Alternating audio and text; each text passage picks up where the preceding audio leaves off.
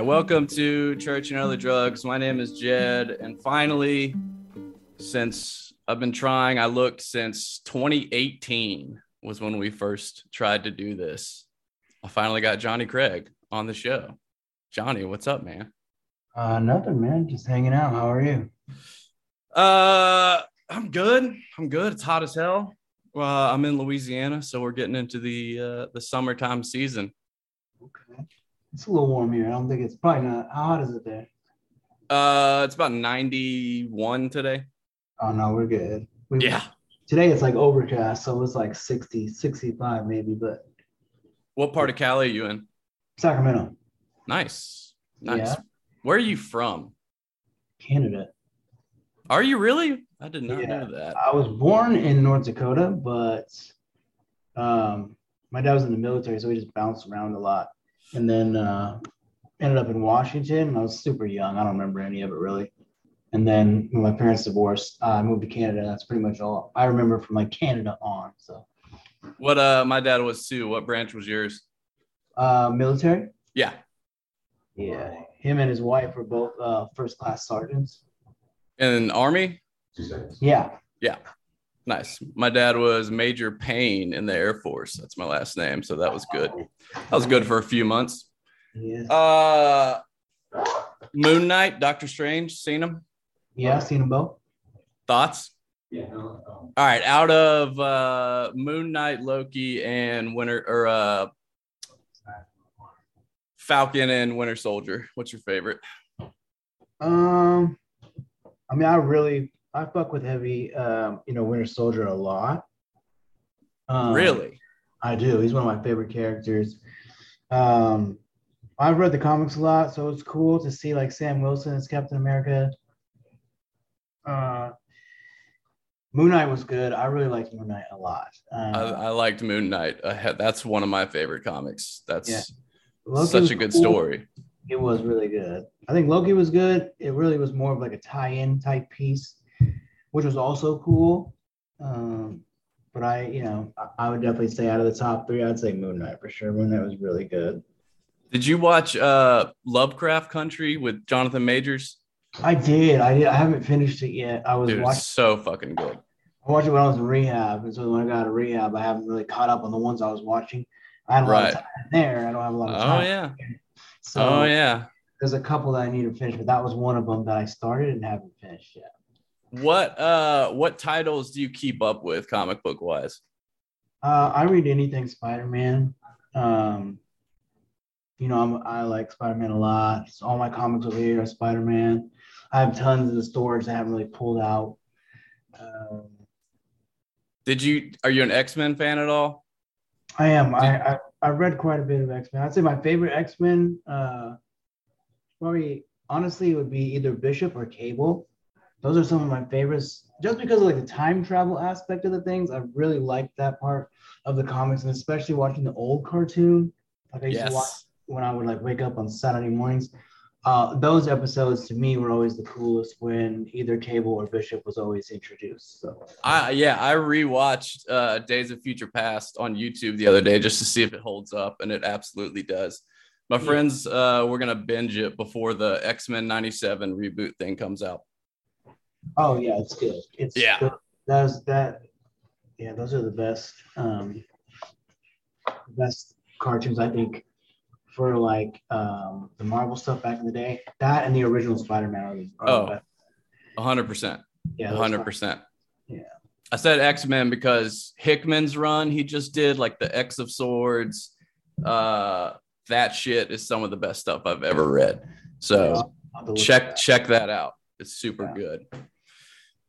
Anyway, though, man. So let's see where to begin. I'm curious. So, like, what was what was little Jonny like growing up? What was so you already said there was divorce in the family.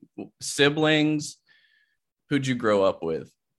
Um, I had two sisters. Uh, one is like my actual like full sister, and the other one's a half sister um, from my mom's uh, previous marriage. I grew up with them, uh, and I just bounced back and forth to my mom and my dad. As a kid, I was just a little shit disturber, um, Yeah. in and out of trouble. um, you know, bouncing back and forth between my parents. Um, neither of them could figure out what to do. Then, you know, finally when I was like 15, I just left on my own. So, but yeah, I was I was uh you know kicked out of school. The whole, as you can probably imagine, you know, the whole nine yards, expelled from every school, all types of shit. Um, you know, I couldn't ride this yellow school bus. I got kicked off of those. They wouldn't let me ride those anymore. I had to ride the city bus to school. What, like fighting that type of thing, or just like general shit stir? Um, just all types of shit. Um, you know, I was real ADD, ADHD when I was a kid. And They had me on medicine, and then when I didn't take my medicine, it was probably 99% chance that I was either gonna get, you know, suspended or something was gonna happen because you know I was just way too hyper. Um, tons of fights, obviously. I I enjoy fighting. I still enjoy fighting. um, you know, just any if you can if you're thinking it, it probably happened. You know, just a typical, you know, bad kid, I guess. So. So we're like early on, like were you into like escapism, like things like fantasy and comics and stuff? That's that's why I got into that shit, which ironically played into me doing drugs at some point. But like I my big things was action figures, comic books, go see a movie, and then like me and my friends would like be those characters for a week or whatever. Um yeah. was that kind of like any of that or no, um, not really. I mean, for me, it was just I spent a lot of the time, you know, on my medicine and stuff. Um, on the weekends, I wouldn't take my medicine, so you know, I had a lot. I just felt more normal and stuff, and that's kind of when I got into like comics and all that type of stuff. Uh, I just like reading in general. Uh, you know, reading and video games were, were big to me as a kid too. So either I was either getting in trouble or I was, you know, doing the complete opposite. Yeah, interesting. Yeah. So when did uh when did using enter the picture? Do you remember your first time? Uh yeah, I mean shit, I I mean I grew up in Canada, so I mean smoking weed is that's not even a thing, you know. Every everyone's smoking weed. smoking weed in like elementary school, you know, like it's just really you know, Canada. You know, I don't know uh, how to say it other than it's Canada. Yeah. but um, you know, I, I I do remember smoking for my first time and drinking for my first time. Those things. Uh, I never really did much else. You know, when I was still whatever, I guess living with my mom and you know, growing up and stuff like that, I didn't really do too much else. Obviously, you know, fucked around with some mushrooms. Yeah. Tried acid one time. I did it many times later on in life, but I tried, you know, when I was younger, tried it. really wasn't my thing. Uh, psychedelics were not my thing. Mm, the first time I did opiates, I, you know, I believe it was when I had my surgery. At least the first time I can remember. Uh, and then what, I was. What, what kind of surgery? That was mine too. Is when I got my wisdom teeth out when I was 14, and I got a script of Demerol. That was a fantastic week. Yeah, mine was. Uh, I had a. Uh, in what's a, it's called an intussusception, and it's when your intestine coils inside of each other, and it closes off, and you, you can't nothing gets through, no water, no food. So you know, I was throwing up all night. You know, I hadn't been drinking or anything, so it was really random. I was throwing up. I couldn't take a sip of water. You know, just dry heave. I went to the hospital and they were like, "Oh yeah, he's super dehydrated. You know, another couple hours, he probably would have been dead." Um, and how old were you then? Um, this I had already moved to California. I was in dance at the time. It was like the beginning, very beginning of dance, Gavin dance. And this was like a spontaneous thing that just happened. random happens out of one in one out of every million people. It happens. Um, what?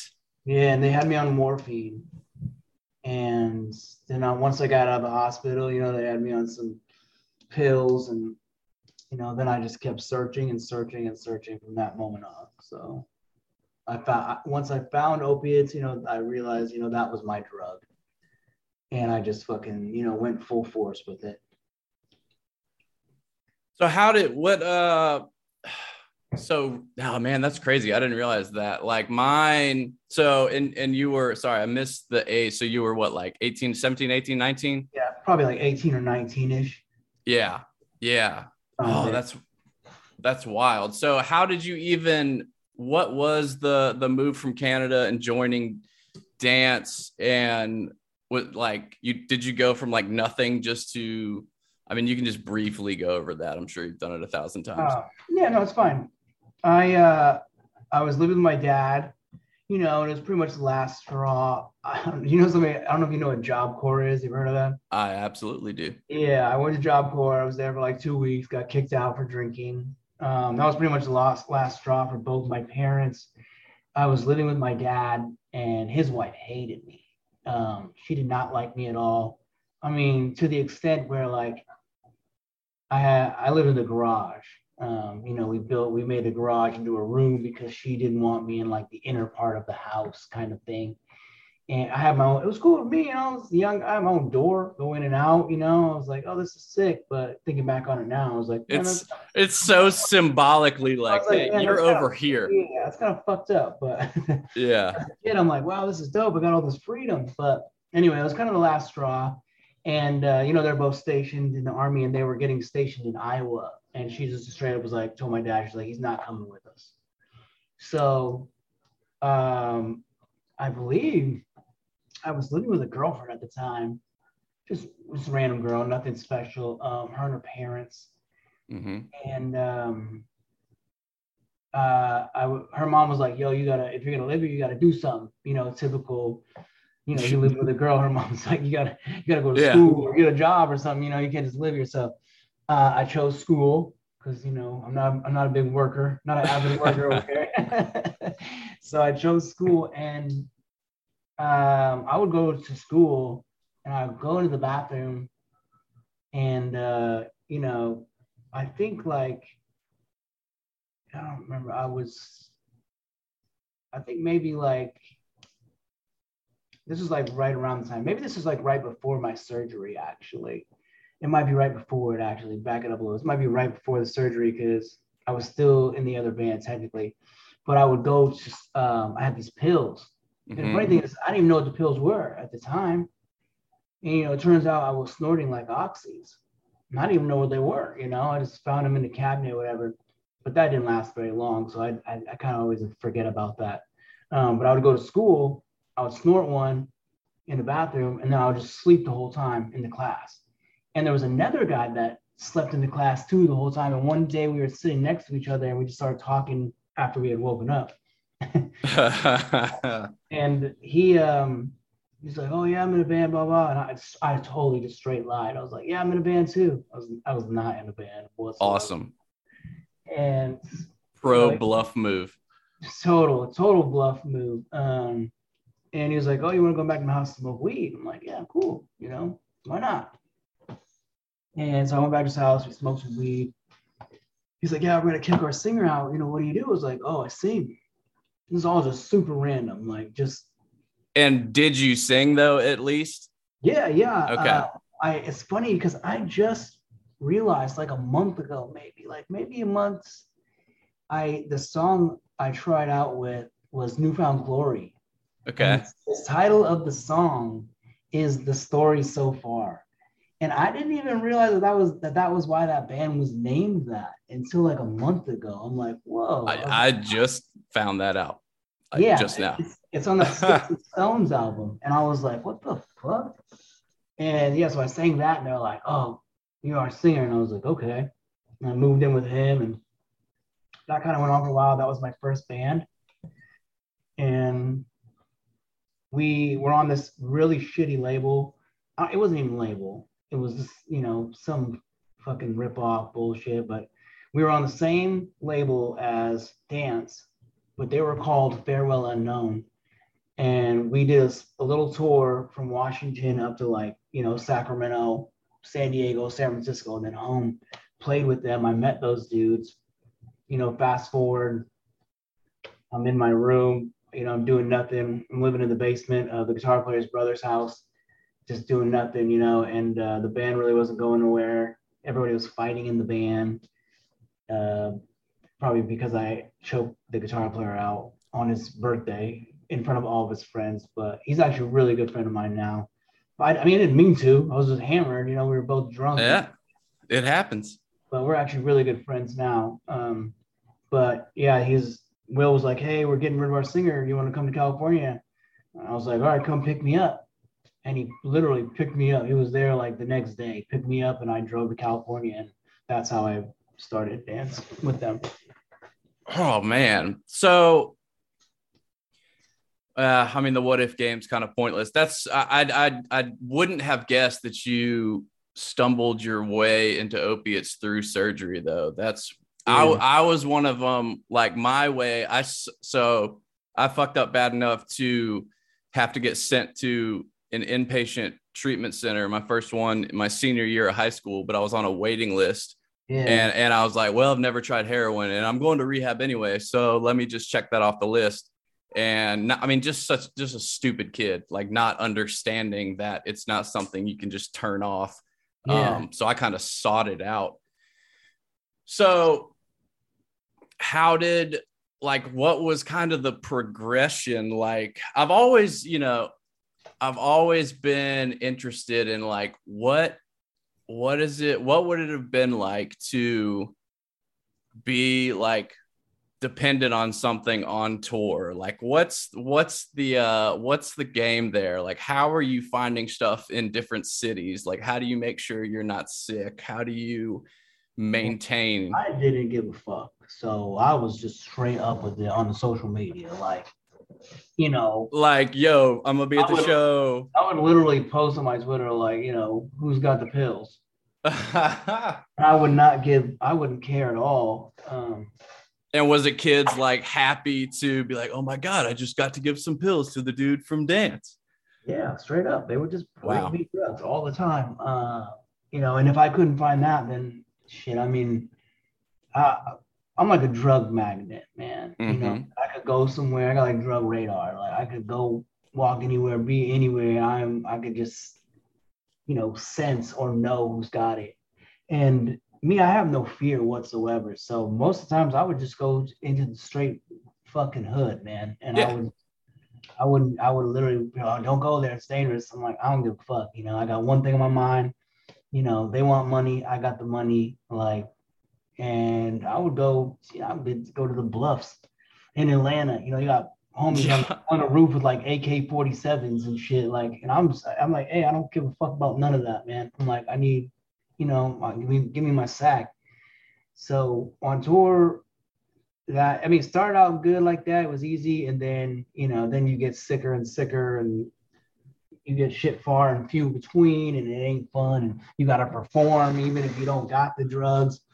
So, ha- uh, another curiosity. So, like, and this is how all my friends and my my mom especially, because we I I left also when I was 17, never went home, but she could always figure it out because whenever I would do dope, I swear like my voice drops an octave. And so with you, with this like character characteristically higher voice, did it ever fuck up your singing? No, I don't think so, really. You know, everyone's like, oh, he doesn't sing as high anymore, blah, blah. And it's just like, that's just, it's called growing up. Right. You know, you don't you, you know, you look at other singers like Justin Timberlake doesn't sing the way he sang when he was a child to the where he is now. You know, it's like it's just progression. Um, I don't think it ever really fucked up my voice. Uh, some people said it added added to it. You know, gave it more of that grit. I don't think that's a thing either. But I don't think it ever it never really. Sure. Like at least me, at least just, me thinking that way, I don't think it has. It might have, but so when did it when did it become an issue? So well, I guess what was like the the general consensus in the band? You're hiding it at this point. People sort of know. You just kind of say you're doing other stuff. Like what's the what's the scene looking like? I never. I everyone always knew. I never. I never hid it from anyone. Okay. Did know, it did it come to like was that the reason for the disillusion with dance or was um, it just personality? I think the first you know, when I got kicked out of dance or whatever, um, it was just that mixed with just an attitude. You know, I didn't have um, just lack of respect. I guess on on their end or your end. On my end, Okay. probably you know just not caring about issues or if something happened, just being like, oh well, whatever, you know, shit Right. happens, you know. But they're like, no, you know, you don't just move on. And but me, I'll just be like, whatever, you know, moving on to the next thing. So it's probably just a little bit of you know lack of respect on my part. Um, yeah, probably about that. So what was the what was the move from there? From there, I was stranded in New You- Jersey. Yeah, was it was it on tour? Yeah, yeah, we were on tour. Oh damn. they're about we were about to start another tour the next day. We had just played Saints and Sinners. What happened was, I was it was I don't know if anyone's ever been to Saints and Sinners in New Jersey. It's kind of at like this like stadium type thing, and so you know all around the top of it was all the merch, you know, and it's Mhm. and it goes down into these, you know, they got layers of like a stadium, you know, and there's a stage. And I'm up there talking to Silverstein because that's what we were on tour with at the time. And I hear the intro to our set, and I was like, oh, fuck. And I'm all the way at the top, right? So I'm like, oh, whatever. So I fucking just start booking it. I, I ju- I'm like jumping down balconies, bro, like running and I missed like probably like 25 seconds. You know, I missed maybe like I'm gonna say two lines, Right. and they were just heated after that, after the set, whatever. And it was funny because like I wasn't even arguing with the band. I was talking shit to our merch guy. He was getting on my nerves, and he, uh, he was in the front seat. And I just told him, I was like, you know, fucking open your mouth again. I'm gonna fuck you up. Like I was just so mad. And then I started ar- I started arguing with the with the store manager, and we started getting crazy. And I wasn't gonna fight him. And so I was like, fuck it, I quit. You know, I'm like, give my fucking bag. I'm out of here, you know. Go, I get my bag, I go to hotel room. I'm I'm partying with like the owner of uh, Victory Records, that fucking douchebag. I'm, I'm partying with him. Uh, I'm partying with Tino uh, from Of Mice and Men. He, you know, I'm partying with him. Uh, a friend of ours who does a lot of touring with like Pierce the Veil, and a friend of theirs. Uh, I with them all night, and uh, you know, the next morning they're texting me like, "Hey, you know, you should come down here and talk with us." I'm like, "Nah, I don't give a fuck. You know, whatever. I'm done. Like, you guys, you gotta take their side. You can have whatever. I'm done." And uh, they're like, "Oh, you left your iPod in the car." I'm like, "Oh, fuck." Can't leave that. I go down there and I like get in the van for like a second and they like push me out onto the sidewalk and they like kick me a few times and um I think John maybe elbowed me in the back like once or twice. I don't know. I didn't Good. I really I didn't even care. I was just like I covered my head. I'm like just don't don't hit my head. I don't give a shit, you know, like I'm not, gonna, I'm not gonna fight them. So, and that was that. And they're like, "Don't ever come back to California." And I'm like, "Yeah, okay." like, you know, like, and luckily, a Skylit Drive was there, and they picked me up because they, you know, we're from the same area in California, and they're like, "Whatever, you know, come with us. We'll figure it out. We're not gonna leave you here stranded." And you know, this is the t- I think this is before iPhones and all that. So Mhm. you know, there's no maps and nothing like that. So, you know, I was talking with Rise and he's like, Do you want to continue to work on solo stuff? Or, you know, do you want to go and be in a band again? He's like, I got this band in Kentucky. They just kicked out their singer. They need somebody. Um, he's like, you he's like, you know what? He's like, I'll pay for you, go out there, try it out. You don't want to do it uh, you you know work on your solo stuff. We'll figure out what you're gonna do. I was like, okay. So I went to Kentucky and I ended up staying there. So that was the start of Emarosa. So this whole, I guess, during this time, was there any concept of like maybe I'm partying too much in your mind? No, None whatsoever. none. I mean, they're all partying. Yeah. You know, they're Yeah. all they just weren't like popping hella pills. You know, they're all getting wasted and blackout drunk and shit. So it wasn't like, you know, it is what it is. I think it was just the fact that like I didn't care. Um, I think bugged them more than anything. You know, the fact that I just didn't really care what happened. Like Right. or how it made them look. I think they just got but you know they just got a little butthurt about it because you know, you know people were there was other bands that were watching us, bigger bands, and I think oh you know they're just like oh we look hella shitty and it's like what the fuck ever you know I we played, we still sounded great like you know my bad I missed the two lines. Looking back on it now, I get it. You know Right. you don't want to ever seem unprofessional like that, but I mean like I was a kid. you Yeah. know? I'm, I learned how to do all this by just doing it. Like I wasn't like brought up on like, okay, this is how you're supposed to act on tour. This is what you're supposed to do. You have to do this. You know, it's like I didn't know what the fuck I was doing. I was just doing it. Yeah. I mean, you essentially grew up on the road. Yeah, I, I learned everything from being on the road. So it was like, but like I said, I get it now. I understand like the lack of respect on my part. I totally understand that little aspect of it. Um, you know, obviously being fucked up really wasn't uh it, it didn't help didn't help at that point either. Right. know? Yeah. So, but I don't I don't even think I had even experienced withdrawals at that point, you know? So it was like it wasn't even Yeah. It's, it's, it's super nice being young and resilient. I tell you what, yeah, I miss you, that. You bounce back quick. you wake up and feel like shit and you're like, oh man, I just must be hungover. Right. You know, you don't think like, oh shit. And I, like I said, I didn't really, I didn't, no one, I don't know the extent of opiates at this point.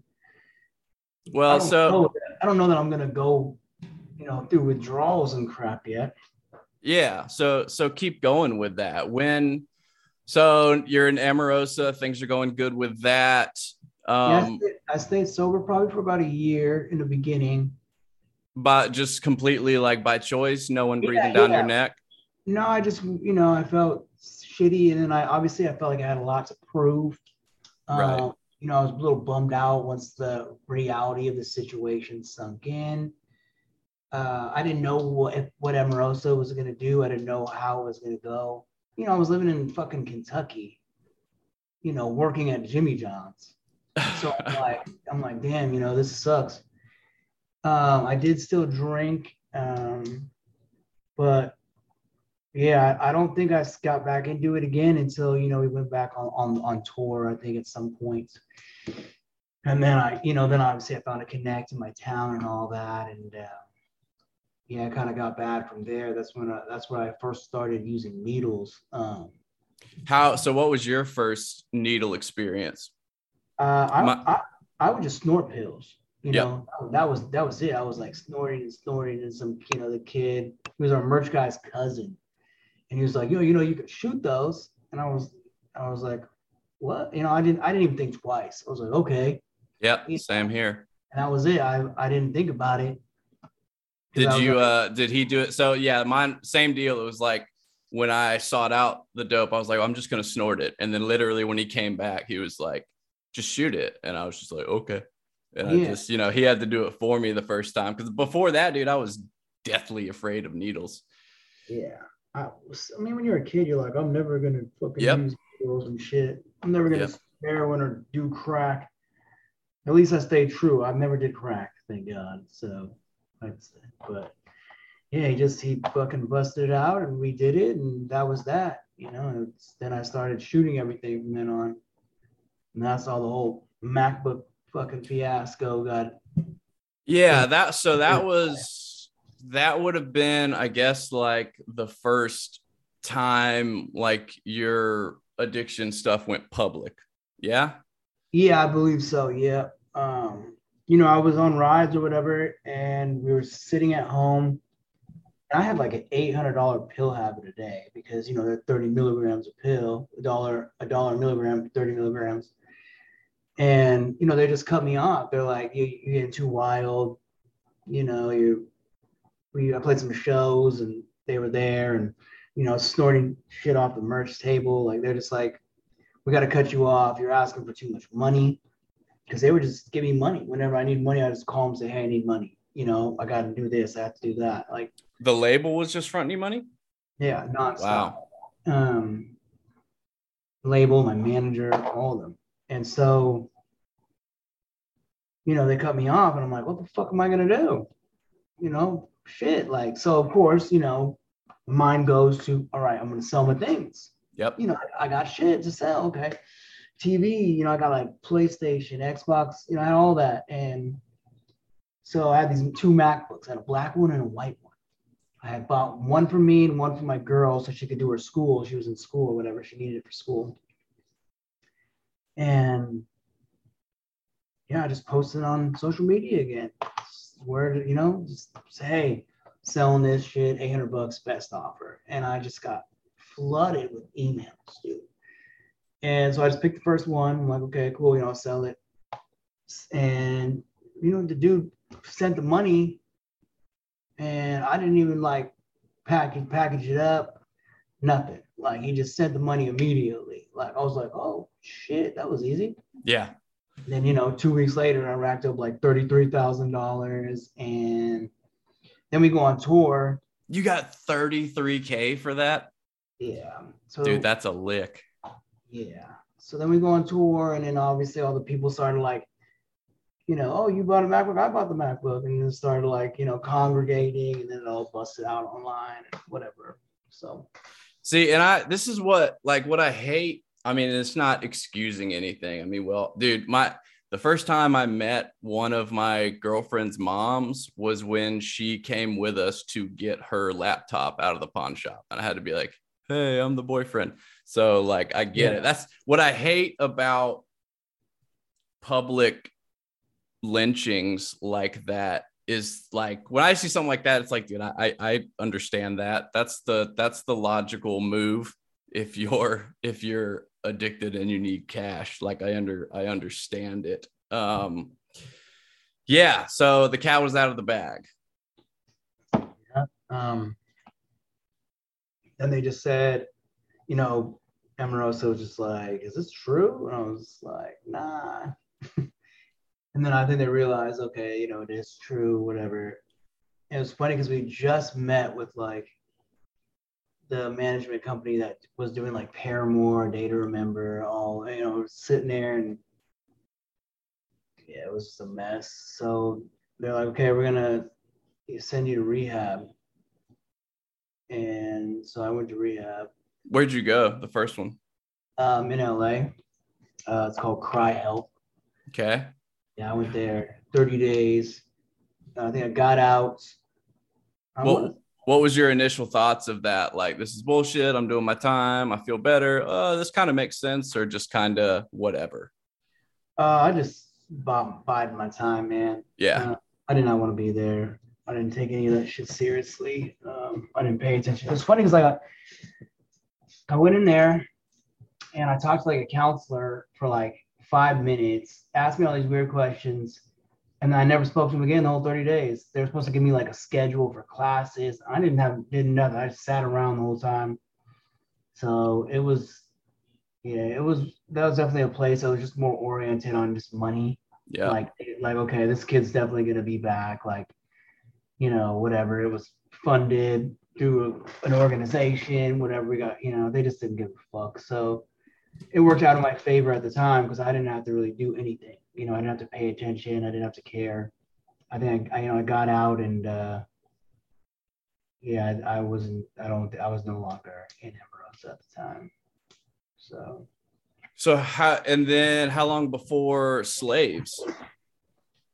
I was like, I mean, I went back to dance at some point, you know, after this or whatever. Maybe it was like maybe it was around the same time. I know there was a there was a period where I was doing both for a minute.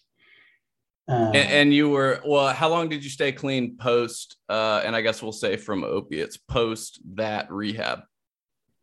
Not very long. Days, hours. Maybe maybe like two weeks, three weeks. Yeah. Something like that.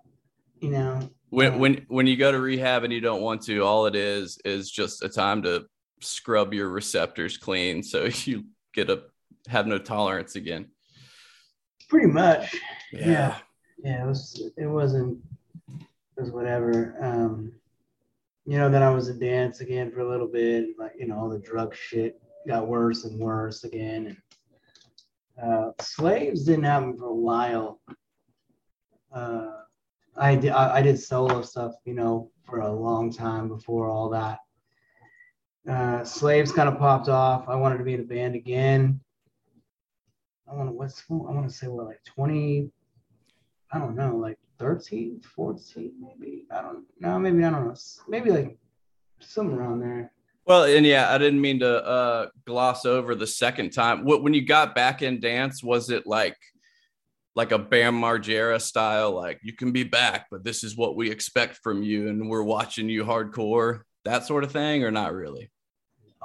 no, man. I mean, I was living in like hotels and shit. Ah. So, so, I mean, so the perfect recipe to just keep doing what you're doing. Yeah, like nobody wanted me at their house, so I mean, they're mm. not they're not stupid you know, so it was, it was cool. I mean, whatever. Like I, I didn't make a big deal out of it, but you know, I don't see what they really expected was going to happen. Right. So, yeah. All right. So then solo, then slaves. And all the and and you so at this point have you still not dove into heroin? You're still doing pills? No, no, I was doing like heroin, you know. I just pills were what kind of started the whole thing. But you know, once I kind of did all that stuff like with the pills, you know, I was I tried. There there wasn't much heroin in Kentucky. You could get right. it here and there, but it was like sixty dollars for like a twenty bag. Kentucky's you know? meth country. Yeah, well, there wasn't much. Yeah. So, you know, uh, once I went back to LA, you know, California, then of course, you know, um, that's where all the drugs, the heroin, all that was, and I was doing that like nonstop. So, um, were uh, you like, do you like, were you, were you, what was, if you remember, like, what was going on inside during all that? Were you depressed? Were you happy? Were you just living for day to day? It was whatever. Like, were you like, I wish I could get clean? I mean, what was kind of, what were you thinking? Um, it definitely sucks. I was definitely on a uh, you know a downward spiral again, and uh, you know it was just I'm living at hotels. You know, I'm pretty much homeless. Um, you know, trying to just trying to hold it together the best that I can, which you know obviously didn't happen. Yeah. Uh, I don't think I was like. I mean, obviously when when I was high and you know going through withdrawals and shit like that, of course, I'm depressed. Uh, I don't think I was using to be depressed. I think I just liked, you know, I like the feeling of being high and, you know, not having to deal with lots of shit. I didn't want to deal with nothing, you know, no, none of my problems. I didn't want to deal with, you know, the fact that I had to deal with fan fan problems and all that. I just didn't want to deal with any of that shit. So being high was a really good way to escape. And I think using on the road, I've always thought too is like it's hard you know being out there and you know a lot of people don't make it you know they quit and they want to get real jobs and shit but um you know i just pushed through with drugs yeah you know, everyone's fighting or arguing about some shit or we're not making money and how we're going to get to the show you know whatever it's i was fuck it i'm high yeah you know, i don't care what happens and that that was kind of how i got through that that whole era was just kind of keeping myself, you know, stress free, I guess, not having to worry about am I going to be able to eat today? Yeah. You know, am I get am I choosing to eat today or get drunk?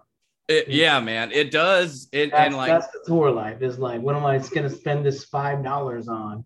You know. Well, it's it's like a super, it's a super watered down, simplified world. Like, I mean, you're right. It's like you really you just have some tasks that you have to do for the day and that's about it it's kind of like the uh even now like that's that's i can see the appeal of even like the life of using or whatever is that it's just it's it's it's very simple. You know what you want to do and you know what you got to do and, and you just have to figure out a way to get money and get high and then that's a wrap and then you can worry about the next day tomorrow.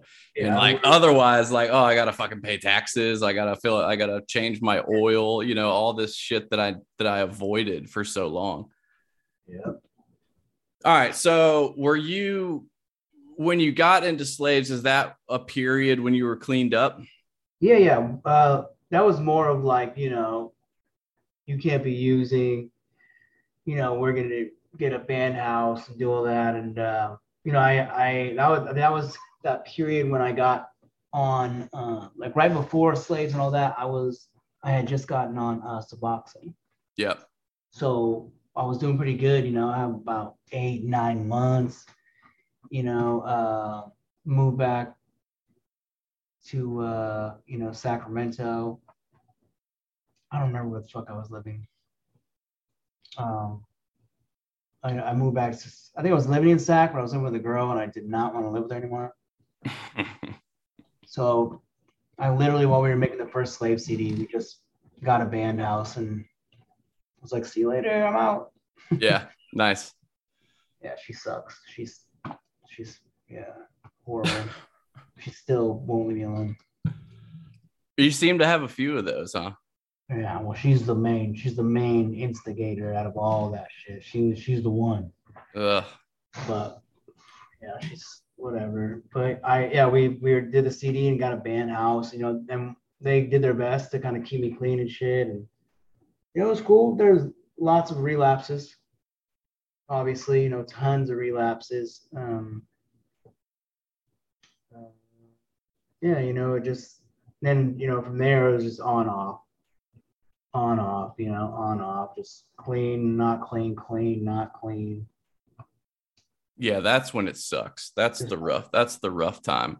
Yeah, you know, you got you got a good amount of time, and you fuck up, whatever. And I do really good, and then you know I'd be on tour and fuck up, and then everyone would just be upset. You know, and just that that was shitty to me, you know. So what was the what was the the final straw with slaves? Um, I just didn't show up to the airport. You know, I was in San Antonio. Um, I was using I I had I got my teeth done. So they gave me the pills, you know. And at that time I was just smoking weed and they they gave me, you know, the Vicodin for the teeth. And then it was only supposed to be like a two week period. Mm-hmm. But they had to do the same surgery like three times. So they just kept giving me the pills. And I'm like, yeah. So that kind of that kind of really fucked me. Um, and then you know, me and Taylor were just getting high, and uh, I flew out to LAX like five in the morning, and I got there. It's like six thirty, and I got there, and I'm like, bro, I'm like, I don't want to do this. I'm like, I don't want to sit on a plane for like 20 hours and be dope sick, you know, because um, it's not like doing like fentanyl and heroin, you know, um, it's not like doing pills. Like you can't just bring it on an airplane. Right. You can, get, you can get pills on an airplane, but when you do like fentanyl or heroin, taking the pill is like you might as well just be taking Advil. Right. It ain't it, it ain't touching it. It doesn't do fuck all. So, you know, it's I knew I was gonna get sick immediately you know, no matter what amount I had used, I was gonna be sick, you know, by the time we were up in the air. Cause you know, I couldn't use I only could only use before the first flight at like five. So long story short, I just flew back home and you know, kind of left them high and dry. And that was that. Mm. That, that was that. So what would before no, that go, go ahead yeah, before that they were like, we had a little uh, acoustic tour, and I used on like the last day, and they were like, oh, we're done, we're done, you know, blah blah blah. You know, then they're like, okay, we we're, we're gonna do the Europe tour, and after we're done the Europe tour, you got to get help or whatever, and that didn't work out because I just didn't show up. Yeah. So. So what was the? So I mean, now we're getting we're getting closer to uh, the current day. I mean, what was this? This it, this I can kind of remember like seeing your social media stuff of you like still kind of doing the the off and on thing and and proud of your recovery and then slipping I don't, I don't really know and, and it was shortly before um you really you switch gears into the R&B solo stuff so what I mean, that had to be kind of a uh, a low spot of of missing the tour just because you were going to be dope sick. Yeah, I mean, it sucked. Um, you know, and that didn't last much longer, I guess. Uh, I ended up, you know, back at my dad's, and you know, he lives in the middle of nowhere in New York, so that was pretty depressing. Um, I kind of got clean there. Uh, went back to LA to finish the Eric Ron CD that I was working on, the first little EP, which he, you know, we waited a whole year to even finish it because he wouldn't let me, you know, come until I was clean. And so, but you know, once I got back to LA, it kind of started up again. Uh, I got clean before my son was born. That's right. That's right. But he had a surgery when he was four months, you know, and they were like, oh, here's the odds of him living, not living. That kind of fucked me up a little bit. And, you know, I slipped and then I just kept slipping and he was fine, pulled through, doing great now. But I was stuck in the hole again. You know, I, I couldn't couldn't get myself out of it. Um, you know, I, I got into some legal trouble, you know, some stuff, and you know, the baby um, had to go live with her mom, and you know, till all of it's cleared up, which thank God it's almost done. Um, tomorrow, I actually graduate drug court. Uh, That's uh funny enough. Uh, I am I'm a drug court counselor, so yeah, I I complete tomorrow 190 days dude, that's that's tough. Drug I have, hard. I have longer. I have longer, but they docked me a week because I got COVID. I don't oh, know how. Bro. I have no idea how that works, but I was like, "What the fuck?" I was like, "I'm still clean," but they're like, "Oh well, we couldn't come out and see you." I'm like, "Oh." Oh, jeez. Fucking so congratulations. an extra week, which is fine. So, but yeah, I, I complete that tomorrow. But yeah, so you know, I got into all this trouble and at first, you know, they're like, you need to do this, this, and this. And I wasn't doing none of it. You know, they're coming to the house to P test me, I'm failing. You know, they're coming to the house at eight in the morning and I'm doing a breathalyzer and I'm drunk. You know, and he's looking at me, looking at the thing, looking at me, and I'm like, oh, it must be from the night before. Yeah, right. uh, uh, it's, it's some Listerine, I swear. Yeah. and, you know, after a couple times, he just, after and then I'm just like um yeah, I'm gonna fail, dude. You know, like there's no point to even lie. But so um I did that little run, that little tour, and I knew that when I had to get you know come back, like I had to just I had to just turn it around. You know, um, I wanted my son back. I wanted my son back home. I was gonna I was gonna ask how much. I mean, I know this. I'm finally at a point where I'm considering fatherhood, but like how much did that change your world? I mean, I know everybody, you know, it's the cliched thing, but did it, would you say it really like made the difference between, I mean, I'll just let you speak on it. Like how much did it? It really did. Um, you know, and me just being honest, you know, I got to take accountability. I wish that it would have hit me sooner, you know, mm-hmm. the severity of the situation of me being an addict, me having a child, um, you know, those were not things that I was really thinking about clearly in the moment.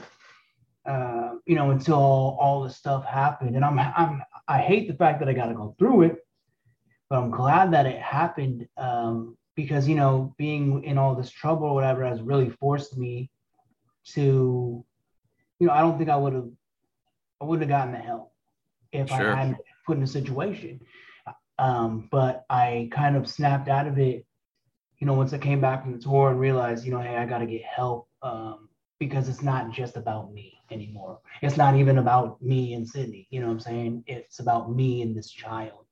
Um, and so that kind of snapped me out of it. And then from that moment on, I was like, I got to, whatever I got to do, I got to do it. You know, I don't care what happens. I have to take accountability for what happened. Um, you know, uh, whatever happens is going to happen, but I got to stay sober, you know, because nothing is going to change and I, you know, nothing is even maybe going to change, and nothing's going to work out for you if you don't really take the the right steps. You know, because you know I can say I'm clean and sober a million fucking times. You know what I'm saying? But I think when it really hits you, man, I think it just really hits you. Like I've just kind of flipped a switch where mm-hmm. I I have no desire right now because I wake up every day and I'm like, okay, wow, it would it would be nice, you know, to go and get high today, or it'd be nice to go and hang out with so and so and have some drinks or whatever. But what's that going to get me? You know what I'm saying? Like, how is that going to affect my relationship with my son? How how is that going to help bring him home? You know, um, and those are just things I think about every day when I wake up. Like, what's the number one reason I stay sober is because of him. You know, and people are like, "Oh, you gotta do it for yourself" and all this shit. And I'm like, "Yeah, that's cool." You know, of course, I like being healthy. I like feeling great. I like looking better. You know, all the shit that comes with it. But my ultimate goal right now is to just, you know, make sure that he, all the shit that happened, you know, my drug charges, all the shit, none of it matters because if I take care of this right now, if I do this in this moment, he's so young that he's never going to remember any of it. For sure. And, and you know what? I'll, I'll, of course, you know, we're going to have a conversation about it, whatever, when he's older and stuff, but it doesn't have to affect him the way that it affects a lot of kids, uh, you know, in the system right now, where they yep. lose parents or, you know, they take their child away and the parents just give up because they don't have any hope. You know, they don't, they don't, they're not at a spot where I'm at. And, you know, I, I feel for those people because it's hard. And I'm glad that I was able to make that decision to, to, you know, because a lot, a lot of people, they just give up. You know, they give up on their, their kids because they feel like you know, there's there's no there's no ending in sight. I've been doing this shit for nine months. You know, I've been I've been I've been clean almost seven months out of it. I've been doing this for nine months. You know, I've done so much shit uh, uh that they've asked me to do. Like I've done counseling. You know, I'm I, I'm doing therapy. Uh, I've taken a domestic violence class. Um, you know, uh, parenting classes, all just tons of stuff. Um, yeah, and, and, not everyone does. A hundred percent. That's what I'm saying. Like when you said you're graduating, I was like, "Fucking congratulations!" Because you're one of the select few. Well, it's hard because you one thing you miss one little slip, you don't make a court day, whatever. You start back at zero. So mm-hmm. I understand a lot of these people are like, "There's no ending in sight." Because when I first started this, you know, I was like, "Fuck, this is going to be never ending." Like what you know, and I didn't have a lot of hope at first, but I met a lot of good people in rehab, and they were just like, you, it sounds cliche as fuck, but you have to just trust the process mm-hmm. because nothing that happens when you're sober can be any worse than what the fuck's gonna happen when you're using drugs. Like you, there's definitely no chance of you bringing him home if you use drugs. Like, but at least not using drugs, there is some hope to the situation. And since getting clean, you know, I, I've had nothing but positive results. Like everything I'm doing is amazing. Every counselor I've worked with is just like blown away. You know, they're they like I said, the, the drug court dude, like I got the the guy, he calls me just to fucking check up on me, you know, and he's he doesn't have to do that type of shit. He's just like want to make sure you're doing good. He's like, you know, it's just it's just a good feeling. And, you know, especially all my court stuff, like, um, you know, I, I, I didn't want to take probation because, you know, that can be really, really tricky while touring. Um, and having charges, they were misdemeanor charges. And even misdemeanors, you know, having them on your record is really difficult to, you know, tour and go outside of the country and stuff like that. So, yeah, that's the big thing unfortunately, you know, right now uh, we had to deal with the fact that the easiest route was to go was I had to deny the probation, um, and so they have elevated my charges to felonies, and which is sounds hell stupid, but it's actually a good thing because you know the route that we're going is okay. Now we got to set a trial date. Plead not guilty. Here's a trial date, whatever. I think it's like end of July or something, but it's just more time to show them the progress more time to show what I'm doing, uh, and we're just going to move towards a straight dismissal. Um, yeah. I don't know if a lot of people know how court stuff works. I mean, it looks horrible. we read on the internet, you know, or read it on a piece of paper, like, oh shit, went from misdemeanor to felony. It's like, oh, you're fucked. But no, you can. Yeah, in the grand scheme of things, it's actually a good thing because I'll be able to get a straight dismissal instead of having to take anything, you know. Yeah. And it's not, it's not just like, okay, I got off scot free, but I just I couldn't. I I wanted to show them like I was doing what I was supposed to do. I've never had anything like this happen. Um, you know, I, I just want to be able to have a second chance. Yeah, I mean, for for me, it goes into like this is the thing with like with the American public, and I, I, dude, I was, you know, I I was on five years of probation and, and got locked up locked up just for drug charges. And it was basically i just had tons of character witnesses that were just like look man like he's just a drug addict. Like it's just and it's the whole thing. It's like do you do we like as a society do we actually want to rehabilitate people or do we do we just want to punish people? And a lot of people it seems like they just want you to suffer when it's like all right well is it an illness or isn't it? And if it is then maybe give me a chance to make right the wrong yeah. that I did because it's like you you know I'll I'll go out on a limb here and suggest that like you sitting here now probably would not have done the things that occurred like in your right mind. No, I mean you know I'm not right now. Now that I'm sober, I got money, right?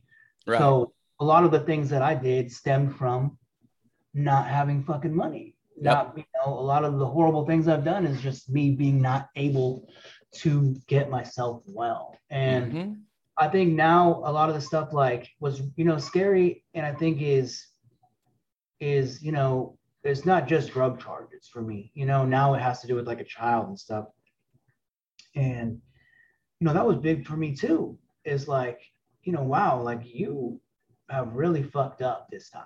Like this is this ain't this ain't a thing. Like you know you this isn't just hey you you got a drug charge, you know Uh, you know, whatever. Like this is a whole whole other fucking ballpark. It's, it's a life changing event, so, is what yeah, it is. So yeah.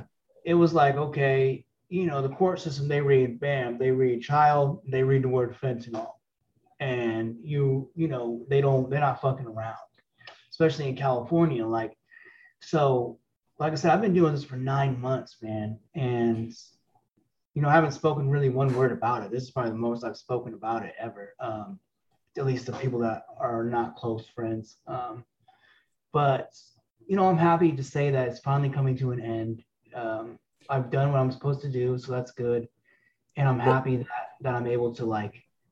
I'm just ready to move move past it, man. That's the big thing. Um, well, and I, dude, the and and personally, like, I'm glad you're sitting here to be able to say it because the way the Fent game is right now, it's it's that's the other that's the other ending to this story. Yeah. It, well, it, I mean, I, have lost so many just this year. I've lost a bunch. I lost like three people this week, man. It's yeah.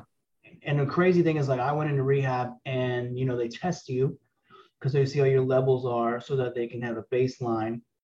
Um, and they literally, the person that tested me, they got the thing back, and they were like, We've never seen this high of levels in a living person for Sacramento County. I was like, oh shit. I was like, I don't know if I should brag about that, but yeah, that's that's a that's a that's a a, a rough record. Uh, I don't know if mode. I don't know if we'll put that in Guinness. Yeah, that's a beast mode right there. But I mean, I was I was just I was spending like twelve hundred dollars a week. God. Like I was shooting like gram shots probably you know, people are dying off like the size of a piece of salt. I'm doing like rocks the size of a quarter. Yeah. You know, and it's just, it was just too much. That was another reason yeah. why I, and like I wasn't even getting high anymore. That's that's the other thing too. Is is I was that I was just sick, and then I wouldn't be sick, and like I was just so over it, man. So mm-hmm. I'm glad that all that. I hate the fact that I I, I put my son through all this. Um, but I'm glad that it happened so that I was able to get the help that that I needed. And not only that, but I think it really is just right time, right place sometimes. You know, the rehab that I went to, the people there were just amazing. Uh, you know, and I think it just all kind of yeah. It, it, there were people in there that were doing what they were supposed to be doing, and that that was really motivating. Um, you know, then you kind of gravitate, you either gravitate towards the people that aren't doing what they want to do, and are just kind of buying their time, or you're gravitating towards the people that are doing what they're trying to do. They're serious about what they're doing, and so, luckily, I went, you know, towards the people that were doing what they're supposed to be doing, and I kind of just fell in with all that, and I made a real improvement. And then by the time I knew it, you know, it was I was out of there. So yeah, somebody and that's that's how it happened because I, I, over my time I went to 19 treatment centers from the time I was 15 till I was 27, and it was yeah. and uh, I had someone tell me it's like when it's your time, it's like there's nothing you could or could not do. It's like you're just gonna get it. So it's just like yeah. it just lines up, and I mean all you really have to do is just kind of accept it. But yeah, I've I've seen that time and again where it's just like for for whatever reason when you when you yeah. finally get it, you have that chance to get it. So yeah, I mean, I luckily I uh, I think it was like my third third treatment center, the third one. Uh, but I mean, I just I just didn't I, I, didn't keep going. You know, a lot of people keep going and their parents make them go. I just I just didn't keep going. You know, I'm like that that was I'm not yeah, gonna like... waste this time. I'm not gonna waste this money because I know I'm not gonna get clean. Yeah. Um, so I just stopped going. Um, and then the, the, you know, this, like I said, this last time I went, I was just, I was just defeated. Um, you know, with the situation, I was defeated with my home life. Um, you know, my relationship. I was just, uh, it was just time. Yeah, you were done, man. Try something um, different, and then I will say I owe a lot of it to uh, the shot that I'm on too. I'm on that Vivitrol shot. Awesome and that has really really made a huge difference. And i want to you know advocate to anyone that's definitely listening um, if they're thinking about that or heard about it that's definitely um, made a real big difference for me. Because you know the first months two months in rehab um, i couldn't even take it because i still wasn't peeing clean from oh god. That's how that's how long it stayed in my system bro. So when i was it finally when i was able to pee clean uh, they put me on the shot, and I think I've been on about five months now. And it's awesome. Been, it's been amazing. Like I don't have no. How long? Yeah, to those listening, uh, Vivitrol is a is a once monthly naltrexone shot. Is it naltrexone or naloxone? One yes, or the other. Naltrexone. Naltrexone, which is just an opioid blocker. Uh, yeah. And yes, I know it's it is a super. Um, that's that's badass that you made that decision. A lot of people, it's like in when I try to when I was working at a rehab, I try to convince people to get it, but in their minds, they're just like, I'm not really done because it's it's a commitment. Yeah. Once you get that, once you're not beating it, or if you do, yeah. you know, I was just that's like, awesome. Hey, I'm gonna. What it does is it takes it takes the choice out of your hands. Yes. For 30 days, and a lot of people don't. They're they're scared to get the shot because a, you know, like you said, they're not done they know that once they're out of the rehab, they're going to want to use or whatever, or drink, because it works for alcohol as well. It blocks both. Um, so I was just like, fuck it, you know, I'm going to get the first shot. 30 days goes by, whatever. I got the second shot, you know, and I just kept taking the choice out of my hands until I wanted to get the shot, until I was like, okay, you know, I, I will make sure, okay, here's my appointment. All right, good, I'm going to be there. You know, like I made sure that I focused on making sure I kept up with it because it's something that I realized was really helping. awesome. Know, in, in, my recovery, obviously, like it was, it, it, it, it's really pushed me forward because it, like I said, it just takes the, you don't have to think about it. Yeah, you know? that's, that's huge. That's like you get it. And then you're like, okay, man, I don't have to worry. You know what? Even if I wanted to get high, I can't. I can't. Why am I, gonna waste the money? Oh, I'm out with people drinking or whatever. Like, I'm not gonna feel it. Why am I gonna wake up feeling like shit? It takes that kind of mentality a little bit out of out of the way because it's like, okay, well, I can't do it anyway, so why am I gonna fret about it? Yeah. You know, and like a lot of people are like, oh, you could still get drunk. It's like I'm not gonna test the waters. You know, you want to no. do that? That's cool, but I'm good. you know, and it's just it's been a real game changer for me. I I've done Suboxone. Um, I never did methadone. Never tried. I mean, I've obviously done methadone, but I never did it like right correctly as directed. Yeah. So, but you know, Suboxone was good. It worked really well until it became a crutch. Yes. Um, Suboxone for me too. Every time I was on it, it never. It was just like being constantly blue balled because it was like in the morning it would give me like it, it was probably placebo, but every time I took a strip, I was like, oh, I kind of get a little energy. It just still kept me in the mindset of like getting loaded was the issue with me. I never felt any that. Like I would take it and then I'd be like, whatever. But I was also, I was drinking mm. the whole time I was taking Suboxone. So I would just take Suboxone and I thought, okay, I'm cured. You know, I don't got to worry about drugs anymore. I can still drink.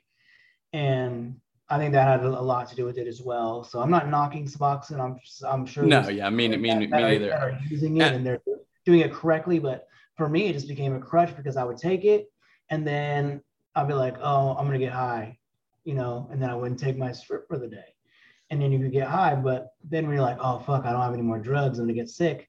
You go back to taking the Suboxone. Right, right, right, right.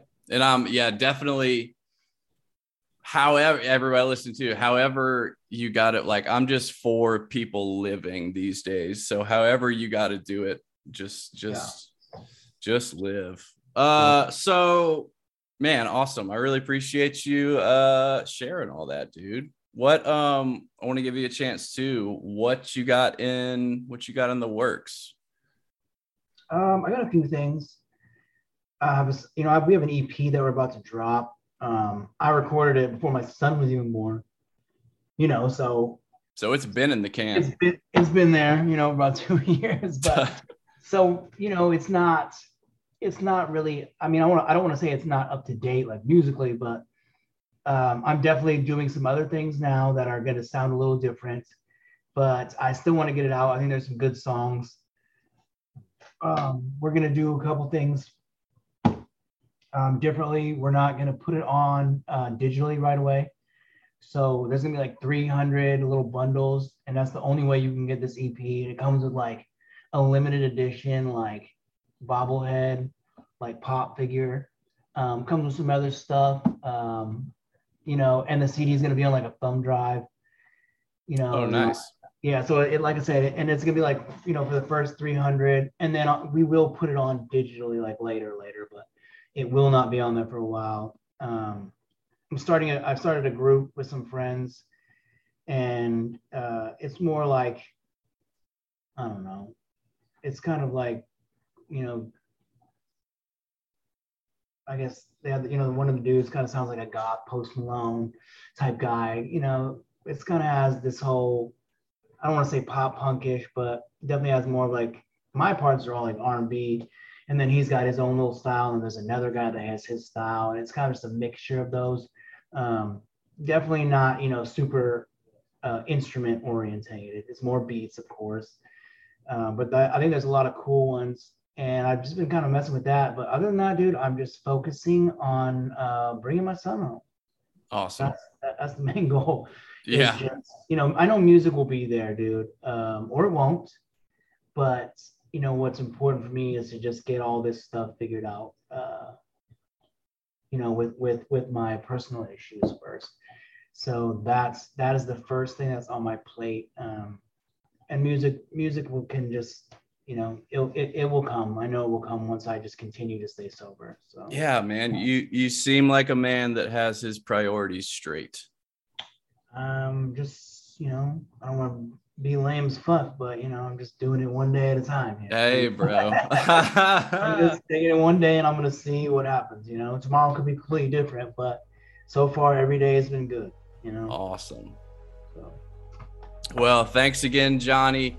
Uh, send me an email, churchandother drugs at gmail.com, patreon.com slash church and other drugs, and storefrontier.com slash church and other drugs Always looking at the bad shit. Always thinking that we have it. Yeah. Look at the things that I've done. Nothing is ever enough. I try to be patient, but I'm tired of waiting for something that